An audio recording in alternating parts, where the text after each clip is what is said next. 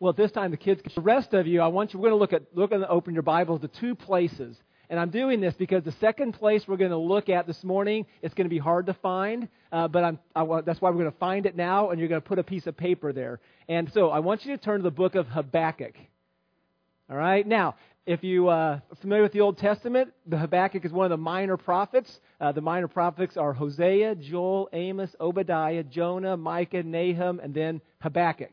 All right? So find that. If you don't have a Bible, you have there's a Pew Bible close to you. The text we're going to be looking at um, later on in the service is on page 785. So once you've found the book of Habakkuk, stick a piece of paper in there and then turn to Mark 5. That's a little easier to find. We've been there. so Habakkuk in your Pew Bible, page 785. Okay, put a piece of paper there because otherwise it's going to take us a long time later in the service, and I don't want to take the time then to find it. So we're doing that now. By the way, if you think Habakkuk, I didn't even know that was a book of the Bible. Or if you're not sure where it was, you're blowing the dust off of it, Next Sunday, we're beginning a new series of Eastside Essentials classes. Uh, those are six week modular classes that we're doing. Uh, one of them is going to be theology for everyday life. Uh, Jude's going to be teaching that. Pastor Nate's going to be teaching an intro to Eastside, a membership class, which, by the way, there are some of you that need to jump into that class and finish up membership. Okay, little nudge for you. And then the other one is a Bible Basics workshop. And we're going to spend time working through learning all the books of the Bible, learning a theme of every book of the Bible. We're going to review the gospel, and so you have a gospel outline. We're going to talk about this Bible arc and how all the pieces of the books of the Bible all fit together. And uh, we're going to use cartoons to do a lot of that, so it's going to be a fun, uh, fun class. But that's going to begin next Sunday, 9 o'clock. And um, if you don't know what the theme of the book Habakkuk is, you need to come to my class next week. All right? Okay. So, book of Mark. Okay, we're back to Mark. That's where we're going to start. Don't lose your place in Habakkuk. Back to the book of Mark, chapter 5. We're going to look this morning in Mark chapter 5, verses 21 through the end of the chapter. To introduce our message this morning, I want you to consider a question. I want you to consider the big challenges in your life, the big things that are confronting you right now, and to consider what is Jesus asking of you. Ask, what is Jesus asking of you as you face these big challenges? Uh, and, and then to understand, why do you want Him to do this? As you pray to God to give you guidance, to give you direction, to answer this prayer, why do you want God to answer that prayer? Another question for you is, what if God doesn't answer that prayer? This big thing going on in your life, this big burden, if God doesn't answer it, this morning, this, this morning, we're going to look at a text and we're going to recognize that trusting Jesus to do the impossible can seem really scary. And yet, trusting Jesus to do the really scary stuff, it, it, it's where God calls us to. I mean, think about it in your own life. What do you do when you're in a desperate situation? You're in a desperate situation and you don't know what to do everything that you know, you've talked to friends, you've researched, you just, you're at the end of your rope, you don't know what to do. Maybe it's, maybe it's a marriage challenge. Maybe it's there are problems in your relationship. Maybe it's loneliness, grief. Uh, maybe it's a job situation that is you, you've tried to make things different and you're just struggling there. Uh, maybe it's failing in a struggle against a particular sin that you're seeking to have victory, and you've tried and you've tried and you've tried, but, but nothing has happened. Maybe it's a health issue. That there's an issue going on with your health, and you're wanting things to be different. You're seeking to, you've gone to doctor after doctor, but it doesn't seem to be anything's changing. As we think about these kind of desperate situations, we often find ourselves with nothing else to do but to look to Jesus. And we're kind of confronted with that because oftentimes we realize that one of the last things we do is to look to Jesus because we have no other hope. But as we think, consider that this morning, we're going to see two individuals that help remind us that we're not alone in this. The two people we're going to look at in our text are just like us. That they're in a very desperate place and they don't know what else to do, so they turn to Jesus. And in Mark chapter 5, let's begin in verse 21. Our passage says this And when Jesus had crossed again in the boat to the other side, a great crowd gathered around him, and when he was beside the sea. Then came out one of the rulers of the synagogues, Jairus by name, and seeing him, he fell at his feet and implored him earnestly, saying, My little daughter is at the point of death. Come and lay your hands on her so that she may be made well and live. And he went with him. And a great crowd followed him and thronged about him. And there was a woman who had a discharge of blood for 12 years and who had suffered much under many physicians, and had spent all that she had, and was no better, but grew worse. She had heard reports about Jesus, and came up behind him, and in the crowd she touched his garments. For she said, If I even touch his garments, I will be made well. And immediately the flow of blood dried up, and she felt in her body that she was healed of her disease. And Jesus, perceiving himself that power had gone out from him, immediately turned about the crowd and said, Who touched my garments? And his disciples said to him, You see the crowd pressing around you, and yet you say, Who touched you? And he looked around to see who had done, who had done it. But the woman, knowing what had happened to her, came in fear and trembling and fell down before him and she told him the whole truth. And he said to her, Daughter, your faith has made you well. Go in peace and be healed of your disease. While he was still speaking, there came from the ruler's house someone who said, Your daughter is dead. Why trouble this teacher any further? But overhearing what he said, Jesus said to the ruler of the synagogue, Do not fear, only believe. And he allowed no one to follow him except Peter, James, and John, the brother of James. And he came to the house of the ruler of the synagogue, and Jesus saw the commotion of the people weeping and wailing loudly. And when he had entered in, he said to them, Why are you making a commotion and weeping? The child is not dead, but sleeping. And they laughed at him. But he put them all outside and took the child's father and mother and those who were with him and he went in to where the child was. Taking her by the hand, he said to her, Talitha cumi, which means, Little girl, I say to you, arise. And immediately the girl got up and began walking, for she was twelve years of age. And they were immediately overcome with amazement, and he strictly charged them that no one should know, should know this. And he told them to give her something to eat as we begin in this passage, we see Jesus returning back to the Jewish side of the sea. We saw last week that he had traveled across the sea. He had healed a man who had been possessed by a whole legion of demons, an army of evil inside of this man. Jesus spoke and made the man well. On their journey over, they encountered a storm, and Jesus spoke to calm that storm and now they're back, and all the crowds are realizing Jesus is back, and everybody is surrounding him. And one of the guys that comes to him is a guy named Jairus. He's a synagogue official. He would be somebody, like maybe in our churches, like a deacon, somebody who helps organize and oversee things. He was one of the officials there of the synagogue. And it says that he fell at Jesus' feet in verse 23. He fell at Jesus' feet and begged him, praying that Jesus would come to help him. And imagine being this dad. We're told over in verse 42 that this girl was 12 years old. I mean, as little girls are, they're the love of their dad's lives. And as she's grown, she's 12 years old, this dad has watched her health wither and fade. And now it's teetering on the point of death. And he's desperate.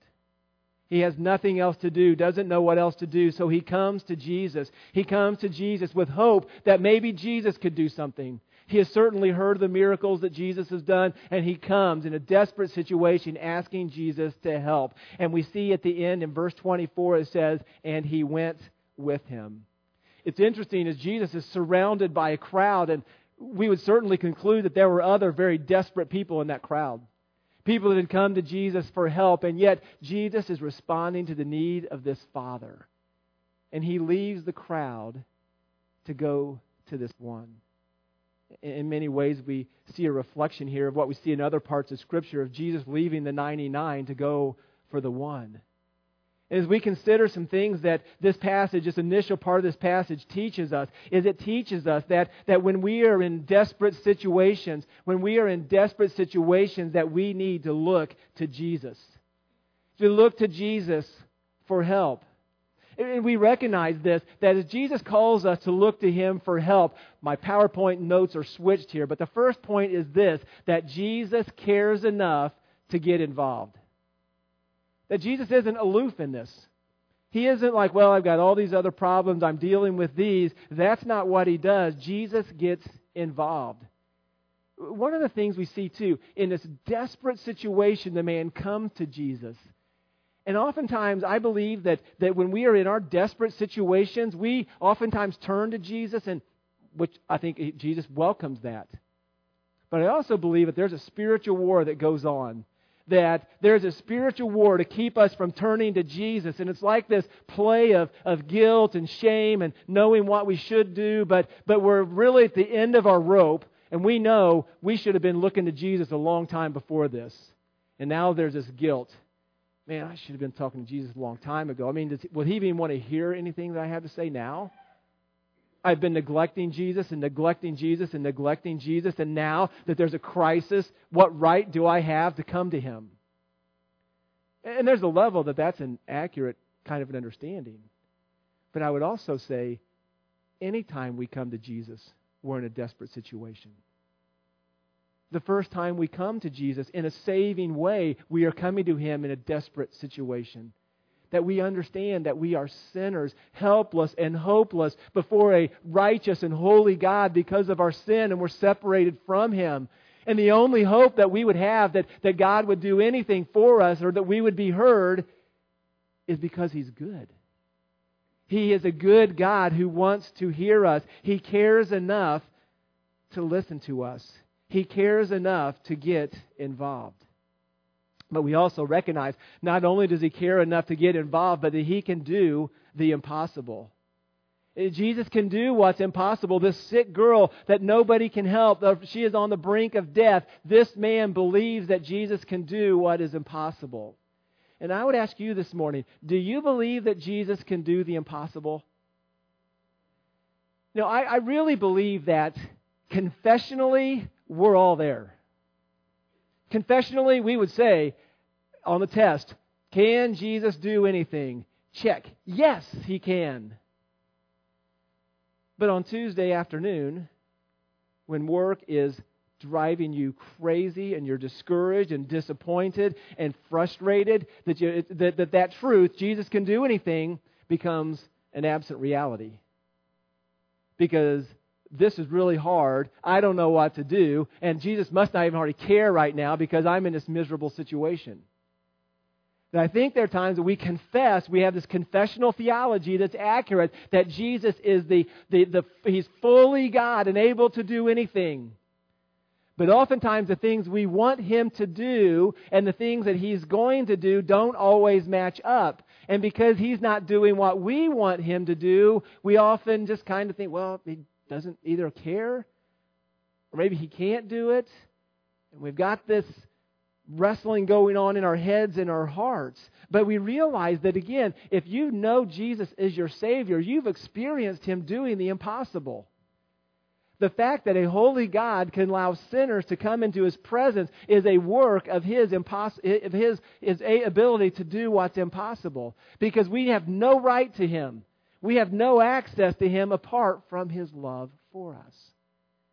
And He has reconciled sinners and a holy God through Jesus Christ. Well, as the man goes, as he recognizes he's looking to Jesus, he understands Jesus cares, Jesus can do the impossible. It says that as he goes in verse 24, a great crowd follows him. And there was a woman, and this woman who's had this discharge of blood for 12 years comes to Jesus. Uh, this is a woman who is in a desperate situation. This issue of blood that she has would have made her ceremonially unclean. Uh, because of the Jewish law, because she's Jewish, that this, this, this issue of blood would have made her a position where she could not go to the temple, she could not go to the synagogues to worship, If she would come in contact with other people, if other people would touch her, then they would become unclean. And so we could realize this woman, probably very isolated, social outcast.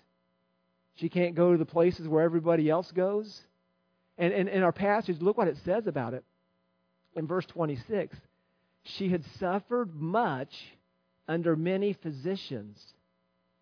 I mean, we get the idea that she has gone to doctor after doctor after doctor, and those doctors have been miserable to her. She has suffered much under those doctors. And as these doctors are hopefully trying to help her, it goes on and it says, too, that she had spent all that she had. I mean, she's gone to every doctor in town. She's everybody. She didn't have the internet, but she's looked everybody she could look up. All the research. She's done everything she could. No answer. And then she's subscribing to this doctor, spending money here, spending money there, spending every penny she has. Why? Because she needs to be better. And she's desperate and she wants to be better. And she spent every penny she has. And look what it says. And in recognizing all of this, she spent all that she had, and she was no better, but rather grew worse. That's a desperate situation. That's a hopeless situation. I have nowhere else to turn. I have no other doctor to go to. And even if I could find another doctor, I couldn't afford his help. And she hears about Jesus. And she hears about Jesus, and she concludes that verse 27 it says, She heard reports about Jesus and came up behind him in the crowd and touched his garment. For she said, If I even touch his garment, I will be made well. And we're thinking, well, how did she come to that conclusion? Even if she touches his clothes, she might be made well. Well, look, turn back a couple chapters in Mark to chapter 3.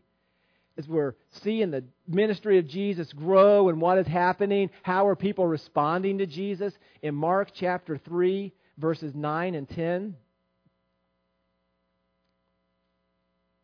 And Jesus, the popularity, his popularity is growing, and people are coming to him and coming to him. And verse 20, and uh, verse 9 says, And when he told his disciples to have a boat ready because the crowd, for the, because of the crowd, unless they crushed him. I mean, people are just pouring in as close as they can get to Jesus. And it says, For he had healed many, so that all who had diseases pressed around him to touch him there's maybe this idea that others have touched Jesus and been healed. Turn with me to chapter 6. At the end of chapter 6, we see a similar idea. In chapter 6, verse 56, again, these crowds uh, funneling to Jesus and all around him. In chapter 6 of Mark, verse 56, it says, And wherever he came, in villages and cities or the countryside, they laid the sick in the marketplaces and implored him. They begged him that they might touch even the fringe of his garment. And as many as touched it were made well. So there is this power of Jesus. I mean, there's this, this healing power. He is the Savior of the world who's come, and He's ultimately going to fix everything in all of creation when He comes back. But here in this city of Jerusalem, or in, in this northern Israel, as He's going around, every all kinds of people are being healed. And this woman thinks, if I can just touch Him, if I can just get close enough to touch Him. And as we see this woman, that her thinking is right. And when we recognize that she's looking to Jesus in this desperate situation, she's also learning to trust Jesus when there's no other hope. When there's no place else to turn, Jesus is the one who can help. We see this as well, that, that, that he can do what no one else can, and that he can do what money can't buy. Jesus is able to do these things. This woman has been not able to be made well. And again, as we're beginning to see this woman who's hopeless, helpless, Jesus is the only one who can do something for me. Maybe he can do that. That she is desperate. She has no more money, no more resources. No one can help her. And I trust as you are looking at this passage, we're beginning to see this connection with the gospel That we see this connection with the gospel that, that, that we, in our sin, are a people who are helpless and hopeless. That, that there aren't spiritual doctors that we can go to who will make us spiritually well. Jesus is the great physician. There is money. You cannot give enough money to get rid of your sin. You cannot give enough money to a church, to a charity. You can't be good enough to get rid of your sin. Like this woman, she is unclean. We are unclean. We are an unclean people, unacceptable to a holy and a righteous God. And yet, in His love, He has drawn near to us. And if we will, in faith, draw near to Him, repenting of our sins, trusting Him, He will make us clean. He will transform us. That is what God is able to do in us. And as we understand this, that this gives us hope. Well, uh, well, let's see what happens with the woman. So she's come up behind Jesus and she thinks, if I just touch his garment, I will be made well. And in verse 29, it says this And immediately, as she touched Jesus, the flow of blood dried up, and she felt it in her body, and she was healed of her disease goes on and tells us, and Jesus, perceiving in himself that power had gone out from him, immediately turned the crowd and said, Who touched my garments? Now, if we're one of Jesus' disciples, we're going to ask the same question they ask. Because, because Jesus, so there's this crowd and all kinds of people bumping into him, wanting to touch Jesus. And he turns around and says, Who touched me? And they're like, What are you talking about? Who touched you? They're like 50 people just touched you in the last minute. What do you mean, who touched you? But Jesus recognized that this, he was touched in a way that power went out from him. And he recognized that this wasn't just somebody else bumping into him, this was somebody with genuine faith. And this person with genuine faith, faith bumps into Jesus, and now she is healed. That real power has gone out from him. And as Jesus sees this, he recognizes it. As the disciples say, You see the crowd around you, you say, Who touched you? And he looked to see who had done it. Now imagine you're the woman. You just wanted to come, touch Jesus, be healed, and go on your way. That's not Jesus' plan. Jesus has a big, bigger plan for this woman. But the woman, she knows what had happened, and she hears Jesus say this, and it says in verse 33 and he, she came in fear and trembling and fell down before him. This fear and trembling, am I in trouble? Should I have not done this? I mean, I secretly did this. Should I have come to him face to face? What's going to happen? Is he going to be rebuke me? What's going to happen? And yet, Jesus, as she comes down, she tells him the whole truth. She tells him everything that had gone on, and it says in verse 34 and he says to her daughter, Your faith has made you well. Go in peace and be healed of your disease. It's a beautiful picture. Jesus addresses her as daughter, term of endearment. And I think also a picture of a spiritual work that has happened in this woman's life. That this woman is now a daughter of God because of her faith. Look how the passage says it. He says, Your faith has made you well. And this word well has made you well. It is a Greek word that we get the word our salvation from. It is that we have been saved. That is this idea that we've been made complete. And Jesus says to her, Go in peace. Go in peace. Go in wholeness. Not just, we're okay, but go away with this wholeness. You have been made whole. And it says, and he healed and be healed of your disease. It, it, seems clear in this that Jesus is saying to her, not only has your faith made you physically well, but has made you spiritually well too. That you have been made whole, that her physical malady, because, because she's already been healed, right? She touched Jesus. She's healed. She's wanting to walk away. She's like, I'm good. And now Jesus calls her out. She turns back. Jesus says to her, Your, your faith has made you well. Okay, that's right. And now he says, Be healed of your disease. I can't help but to think the disease he's talking about here is the disease of our sin. Be healed of your disease. Your faith that is saved, that has healed your physical body, is a faith that will save your soul. And he's calling this woman to complete wholeness. And that's what God wants to do for us. That we have a God who wants to make us whole. He wants to make us complete. He wants to fix us completely. He, he wants us to be satisfied in Him, to be more than just have our physical needs met, but to make us whole.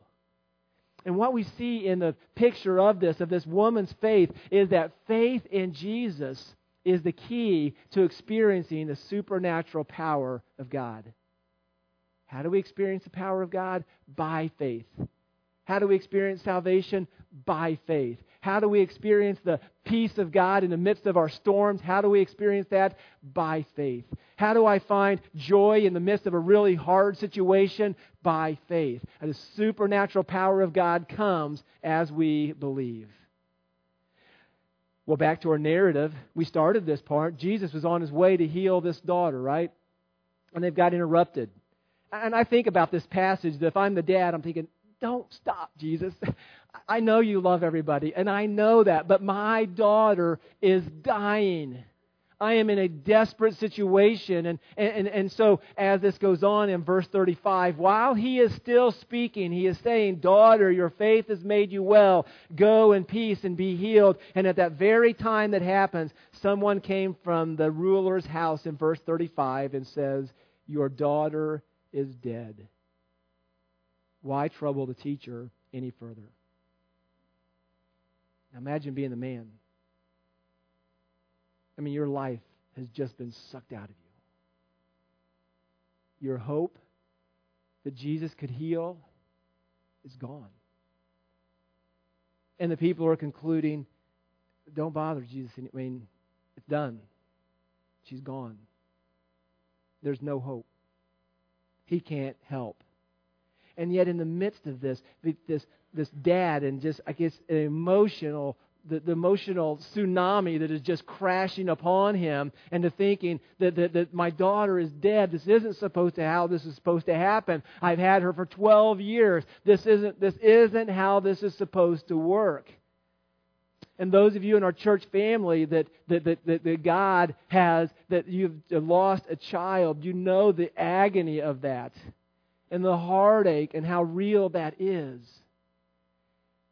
And yet we hear the words of Jesus. It says, But overhearing what they said, Jesus said to the ruler of the synagogue, Do not fear, only believe. Now, I will tell you, this is easy for us because we know the end of the story. Right? We read it earlier. What's going to happen to this girl? She's going to be raised from the dead. But I want to encourage us to just pause right here and imagine you're the dad. And you've just heard your daughter is dead, and Jesus says, he, he says to us, Do not fear, only believe. And I think of this idea believe what, Jesus? My daughter's gone. I don't know what you want me to believe. But what we see in this is that Jesus is telling this man, he is calling this man to don't stop believing when your worst fears are realized. See, I, I, think it's good for us to pause in the middle of this passage to really think through what Jesus is saying. That Jesus is telling, he doesn't tell this man, he says, do not fear, only believe, because your daughter's going to be raised from the dead real shortly. It's not what he says. He just says, do not fear. And what we recognize in this context, he's telling us that faith conquers fear this fear that they have, and, and recognizing that Jesus is worthy to be trusted, period. Jesus is worthy to be trusted, period.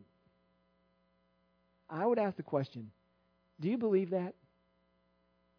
That Jesus is willing to be trusted, that he is willing to be followed, that he is willing to, he is, it is right to believe in him, regardless.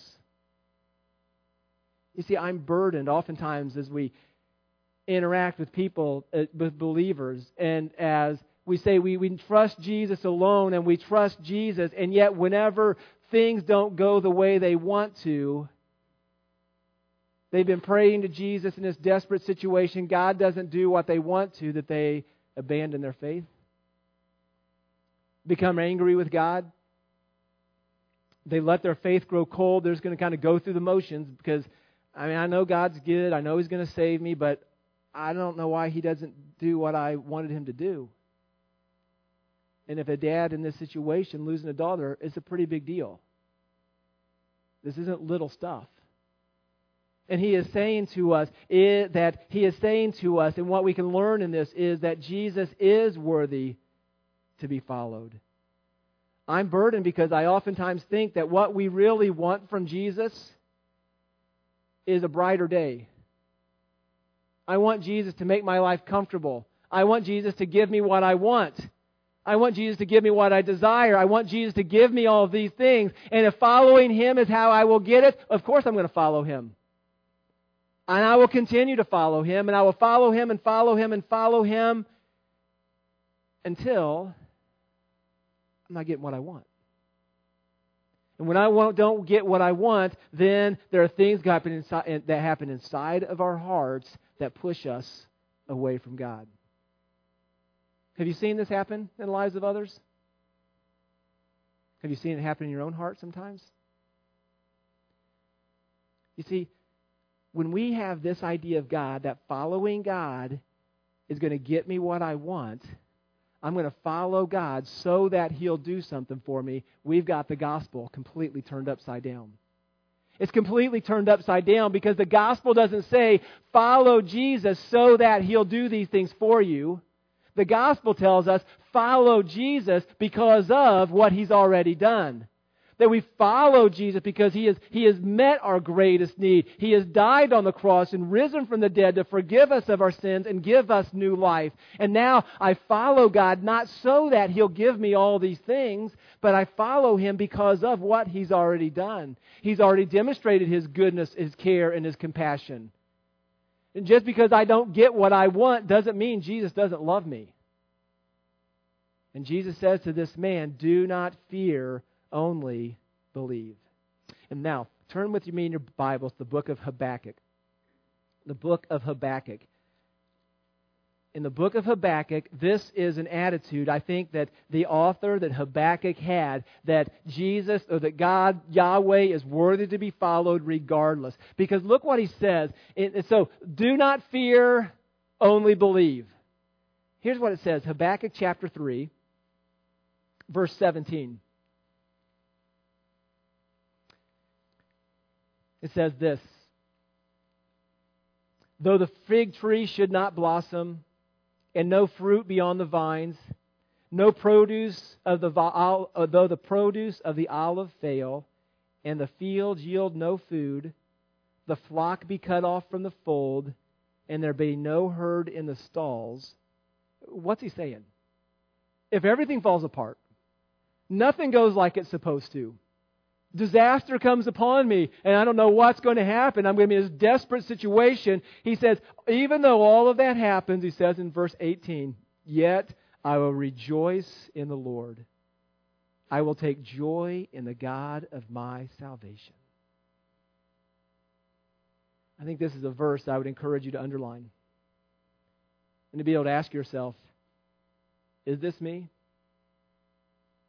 If everything falls apart, if I'm in this situation, would I say, Yet I will rejoice in the Lord and take joy in the God of my salvation?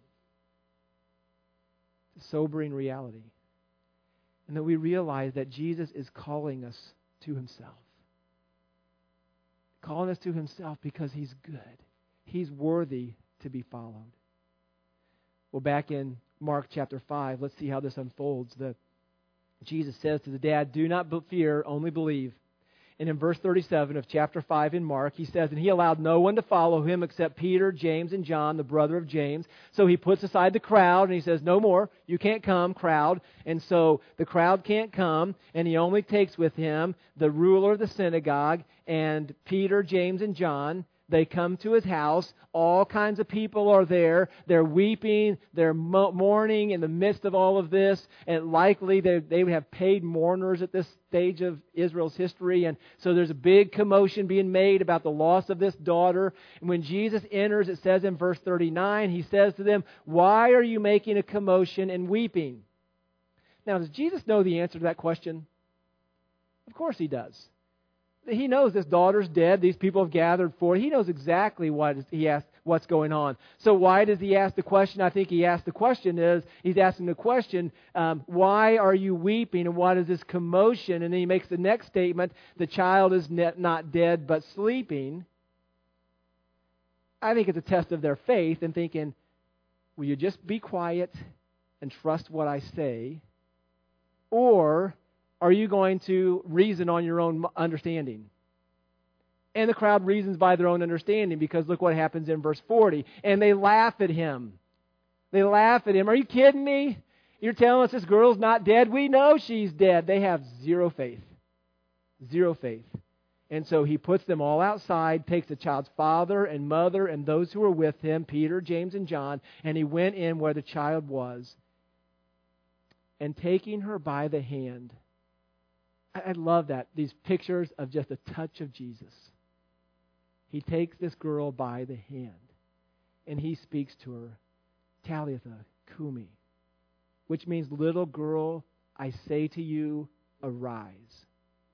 And immediately the girl got up and began walking, for she was 12 years of age, and they were immediately overcome by amazement. As we recognize this unfolding, we see that Jesus not only conquers fear, but in this, Jesus also conquers death. That we recognize that Jesus can do far more than all that we ask or imagine. He is a God who can do far more than that. And we see him answering this father's plea, and he raised this daughter from the dead. And I want to encourage us to understand what is going on in redemptive history here. That Jesus is laying this groundwork to help us to understand that he can do anything and he does do anything. But as we move through the Old New Testament, we're going to recognize this Jesus who can heal and do the he doesn't always do that though. Because he has bigger purposes than us just being healthy and having our families with us. He has bigger purposes in this. And his bigger purposes are for us to be conformed to his likeness to be transformed, as John shared earlier in the situation where their family was in, that God used a, a, really difficult situation, the loss of a child, to help them to understand a bigger picture that the God who causes all things to work together for good is the God who defines what good is. And good is that which conforms us to the image of Jesus. As we see this bigger picture, as we read through redemptive history, we re- recognize that's what God wants in us. He wants us to be like Jesus. And He's given His Son to accomplish that purpose in us. As this girl gets up, she begins to eat. And then in verse 43 says, And he strictly charged them that no one should know this. And he told them to give her something to eat. I think the little detail of give her something to eat, she's really alive. Okay, this isn't some weird thing happened. She's going to have to eat. But also, he doesn't say, he says, don't let people know what's going to happen. This is going to be a hard secret to keep, though, right? Because what's going to happen? That little girl's going to walk downstairs and walk outside, and all those people are going to be like, What? What happened? And I think Jesus would walk downstairs and said, Why don't I tell you guys? Because here's the deal for Jesus to raise the dead takes no more work on his part than it does for us to wake a sleeping child. I mean, think about you go into your 12 year old kid's room and you're trying to wake them up, right? They, they wake up. It's not, it's not an impossible task. Uh, some days it's hard. Okay, right? I get that. 12 year olds could be tough, right? But the reality is, he wakes them up and we can do it. What's Jesus able to do? Raise the dead. He's God. He is fully God. And as we recognize that what we see in this passage, that we need to look to Jesus when we are desperate for help, that we need to trust Him when we have no other hope, and that we would not stop believing when our worst fears are realized. And we recognize that Jesus offers supernatural help to us. Jesus offers supernatural help and hope to those who truly trust Him. Faith in Jesus opens up the door to his supernatural power. And the primary work that he wants to do in us is our transformation. And the question for us is will we believe? Warren Wiersbe, a Bible teacher, summarized this passage by saying this The contrast between these two needy people is striking, and it reveals the wideness of Christ's love and mercy. Jairus was an important synagogue official, and the woman was an anonymous nobody. And yet Jesus welcomed and helped them both. Jairus was about to lose the daughter who had given who he had been given him 12 years of happiness and this woman was about to lose lose an affliction that had brought her 12 years of sorrow. Jesus cares. He cares about you. He wants to help you. And the manner in which He wants to help us is by us trusting Him. And so, as you consider the big challenges of your life, the things that seem helpless and hopeless, are you praying that He will change it? But as He may not change it according to your desires and the way that you want, if He doesn't, is He still worthy to be followed? God cares. Look to Him today. Look to Him for help and hope. Trust our Savior to do the impossible. Pray impossible prayers, that he, and He may answer them according to our desires. But even if He doesn't, He is worthy to be followed because He is our Savior and He is our God and He is good. Let us pray. Heavenly Father, we thank you that you are a God who cares. Lord, when we come to you and we're desperate for help, you are willing to listen. Lord, whenever we have no place else to turn, you want us to turn to you. And Lord, our prayers go answered that we are called to continue to believe. Lord, help us to be people who live by faith. Who live by faith because, because we love you for what you've done for us in Jesus Christ. And this morning, as we are gathered this morning, I pray that if there are some here this morning who are wrestling with their relationship with Jesus and trying to sort out where that is, I pray this morning that they would seek out seek out me or someone else to be able to help them to understand the fullness of the gospel. Lord, for those who are here today who are in desperate situations, I pray they cry out to you. Lord, I pray also that they may look to someone else around them, a trusted friend, or seek counsel from, from the church to be able to seek help and hope give them guidance. But God, help us. Help our lives to be a testimony to our confidence in you. In Jesus' name we pray. Amen.